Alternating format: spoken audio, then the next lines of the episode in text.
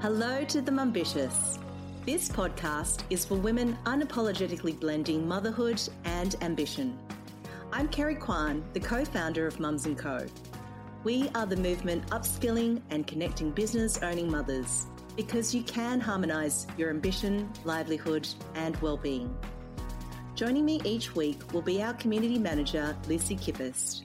With special guests, we'll delve into how you can create a world where women don't have to choose between growing a business while raising a family. Let's get into the practical tips and inspirational stories now.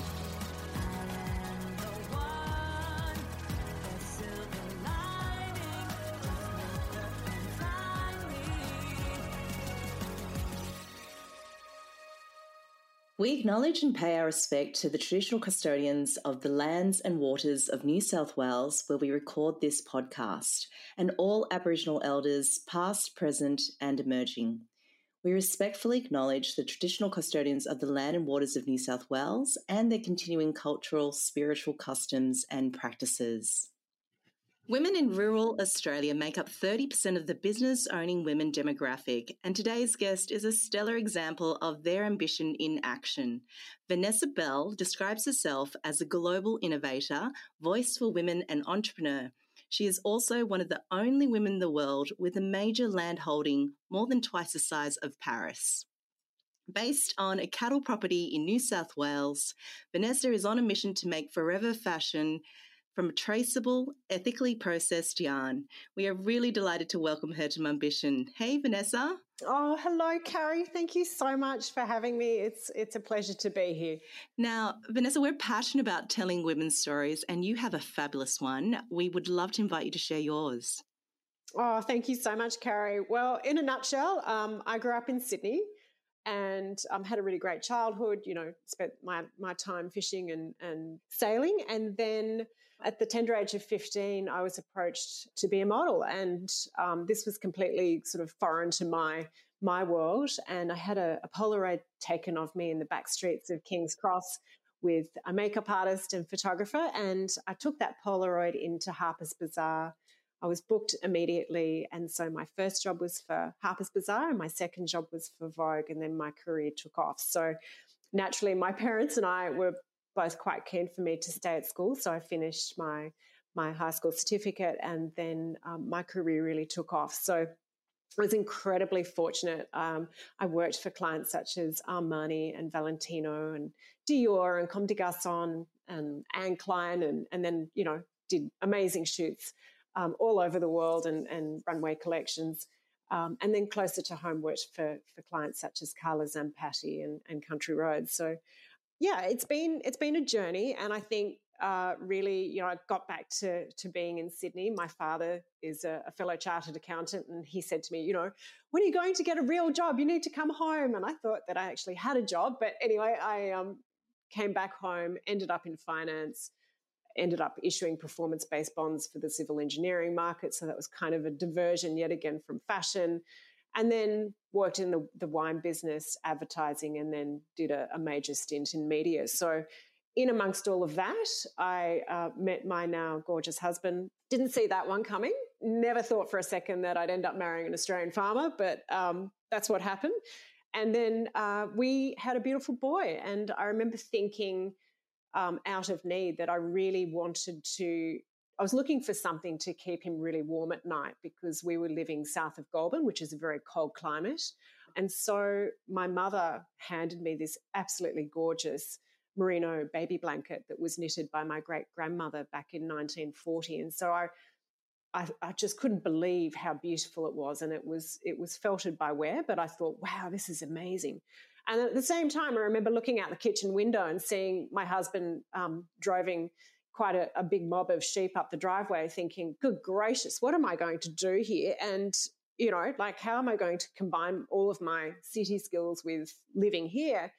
And it just dawned on me that no one was actually making these blankets. So I decided to put a notice in the local Gunning newsletter and um, literally, you know, overnight had an instant knitting team and we started working on prototypes and, and basically the entire business was born. But the genesis of that was really inspired by my great grandmother's beautiful knitting. And I suppose as far as that to where we are now, I feel it's been very much a business built on love and longevity, a business that's encompassed nurturing talent for women that really do feel invisible. I think many women over the age of 50 feel like they're no longer valid.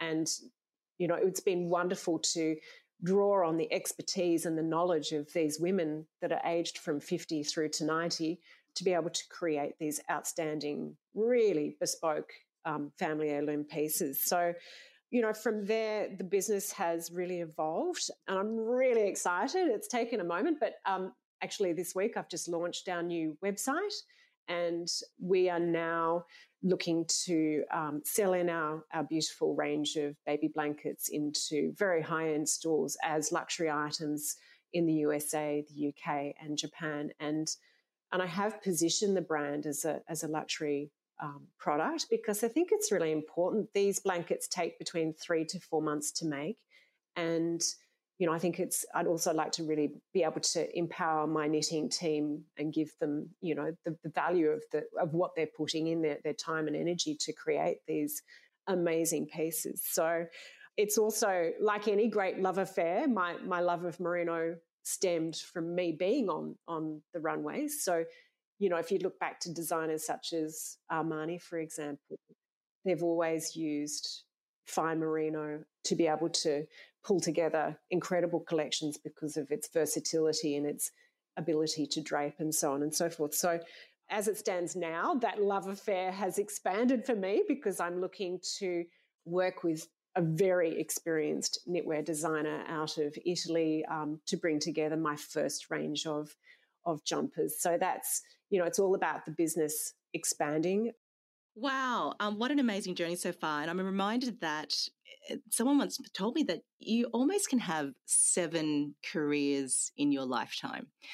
And you can definitely see how each of those careers from, you know, runway uh, modeling to you know, the farm, you know, all these, whilst dad has, you know, finance background, questioned, you know, at times, I think all those experience have brought you to where you are now. And it's just this huge entrepreneurial spirit that I see. Um, and you've recognized this gap, you've recognized this problem and something that you're passionate about, and there's so much purpose. So, um, what an amazing story. Thanks for sharing. Oh, my pleasure. Thank you. So, Vanessa, um, as Carrie said, the whole story that you just shared there is phenomenal. And you've certainly enjoyed, for want of a better word, a varied working life. But so, what is it that you most love about the moment in this stage, being a business owning woman, running the business from the farm as you are? Sure, Lucy. Um, I think for me, it's really about the opportunity of bringing an idea to life from inception right through to a really beautiful, tangible product and I'm quite a sensory, like I really thrive around things um, from a sensory perspective. And there's something incredibly satisfying about being in my shearing shed, penning up with my sheep and seeing, you know, that in, incredible smell of the lanolin and their wonderful personalities and seeing how you can value add that fleece um, to be able to go, you know, right through to seeing what it looks like in a really high end luxury product. So the journey of design, the connection to community, I think really all of these things I really enjoy. It's a privilege to create these family heirloom pieces. How are you actually factoring, say, risk into your journey? So uh, I started the business in 2017. So we really enjoyed a tremendous run. And, you know, I, I suppose with every business, there's always risks. I definitely err on the side of big. So, really thinking big, really having strategy map. In fact, I actually draw trees. So, I will draw, draw a tree trunk and branches and so because I'm quite visual, so I'd like to be able to see what that tree will look like, understanding that that tree needs a solid base and, and foundations and good soil. So, you know, I really think it's important to have a great legal team, have a really good accountancy team behind you, have a, a business plan. But that to me you know I, I kind of i know that i need that but it's it's to be able to mitigate risk obviously you need all of those things but as it stands now, my small business is expanding into an entire design team. And, you know, with that comes project timelines and financial controlling and, you know, the need for a consistent cash flow so that you're able to have a very smooth path to market. And in terms of my cattle business, that's seen me really leverage my existing assets to buy a huge slice of Australian dirt, which I feel really proud of and, and not from a, an ego perspective, but because I think it's, you know, it's really important that particularly Philip and I have a very unusual entrepreneurial approach. I can never say the word entrepreneurial approach to farming.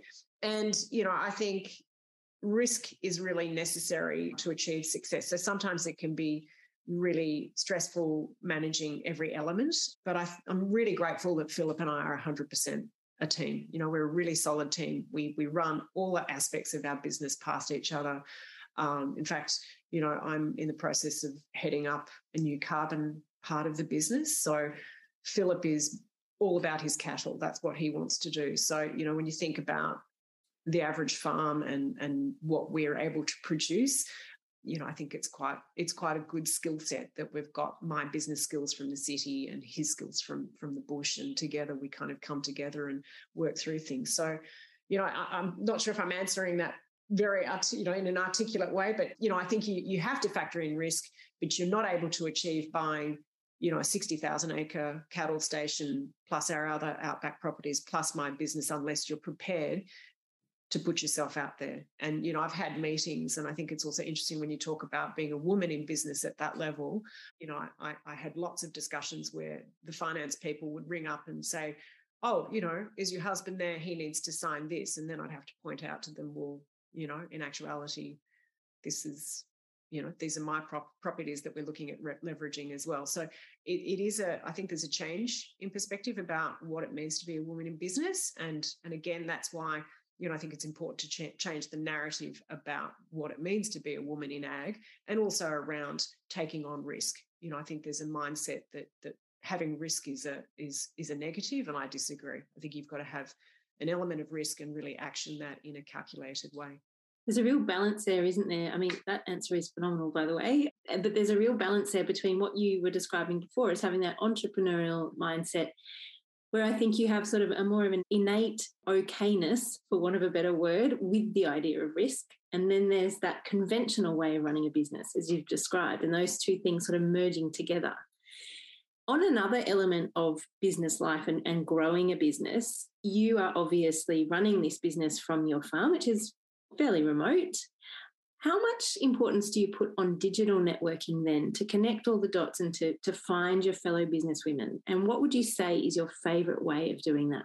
Look, uh, Lucy, it's hugely important. I think, as you said, because I live remotely, I think for me, the way I've gone about it is to have virtual coffee dates. So I will have three coffee dates a week, and it might be, you know, just 15 minutes, it might be half an hour, it might be an hour. But I think it, it gives so much, it brings so much joy to me to be able to connect with people and to learn about their stories. And, and I think, you know, I try and do that with someone in my tribe, someone that I can collaborate with, and someone that's seriously out of my comfort zone.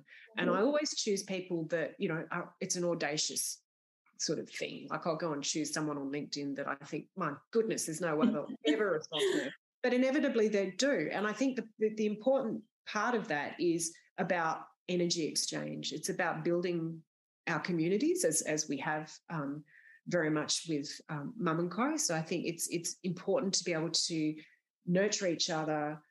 Obviously, I'd love to get dressed up in a frock and get out of my boots and and get out of the virtual headspace and, and go out and have lunch with people and actually see each other face to face is always really joyful. Um, but yeah, I think getting to Sydney that doesn't happen very often these days. So uh, yeah, it's hugely important. And I, and I would encourage people, particularly if you're very shy, to understand that it's not, you might feel awkward in reaching out to someone digitally, but it is, it's no different to, you know, having a normal relationship and saying, hello, how are you?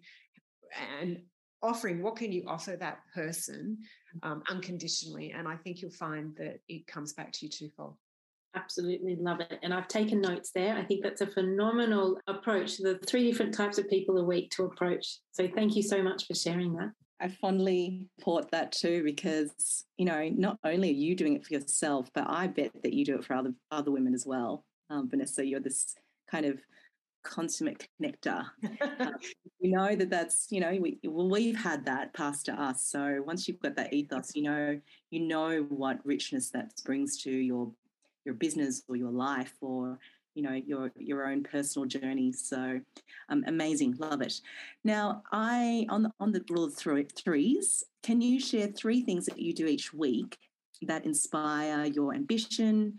Uh, nurtures your livelihood and protects your well-being Sure, Carrie. Well, I think given that I do um, some serious kilometres driving, I'm very much a fan of podcasts. I do listen to an array of podcasts to encourage me to uh, level up, um, you know, look at different ways people are, sort of conducting their business, or there are a bunch of different podcasts that, that sort of drive my, my ambition.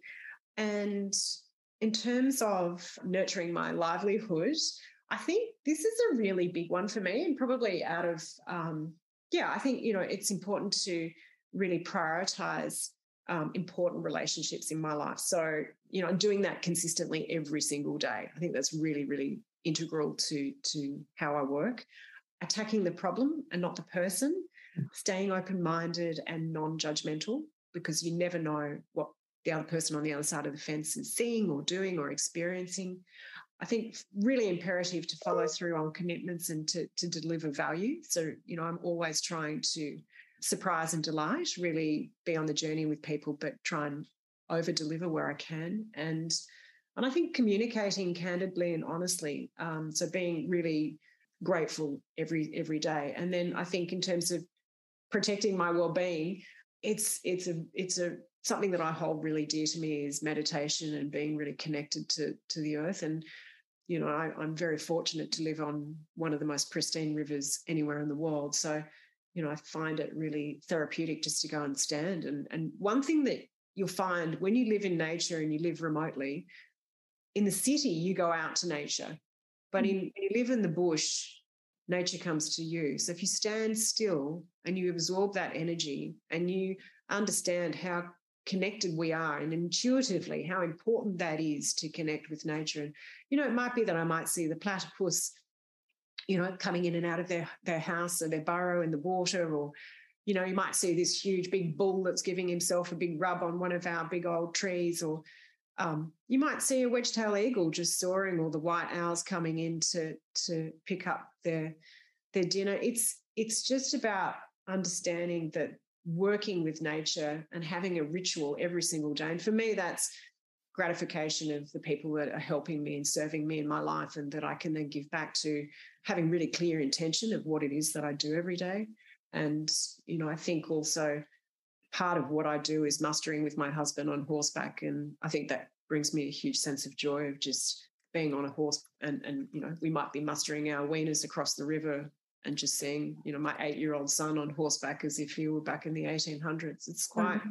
quite remarkable, and we're very we're very we're very fortunate and privileged. And I feel that as a custodian on such land, we're on Biripi country.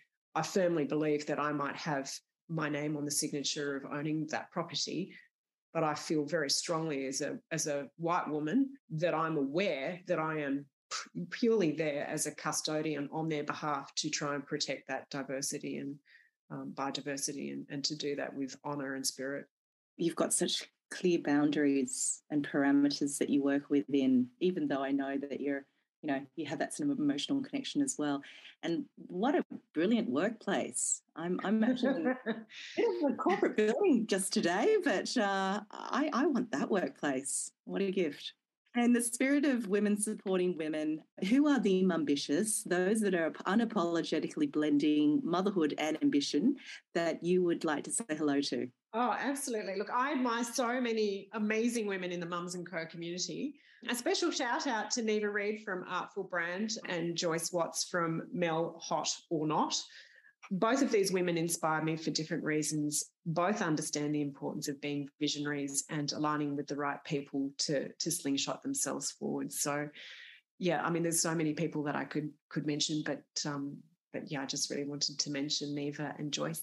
Vanessa, thank you so much for joining us on the podcast today. And if you'd like to find out more about Vanessa and the incredible work she's doing, you can head to her new website, which is vanessabell.com, or you can follow her on Instagram at fashion to farmer. And if you haven't already, please come and join the thousands of business owning women just like you at mumsandco.com.au. Do you have your, a favorite animal on your farm? yes, at the moment we do. We have a baby dingo pup, oh. and she is beautiful. Um, she has been a little bit sick, so we've had her at the vet all week, but I am picking her up this afternoon.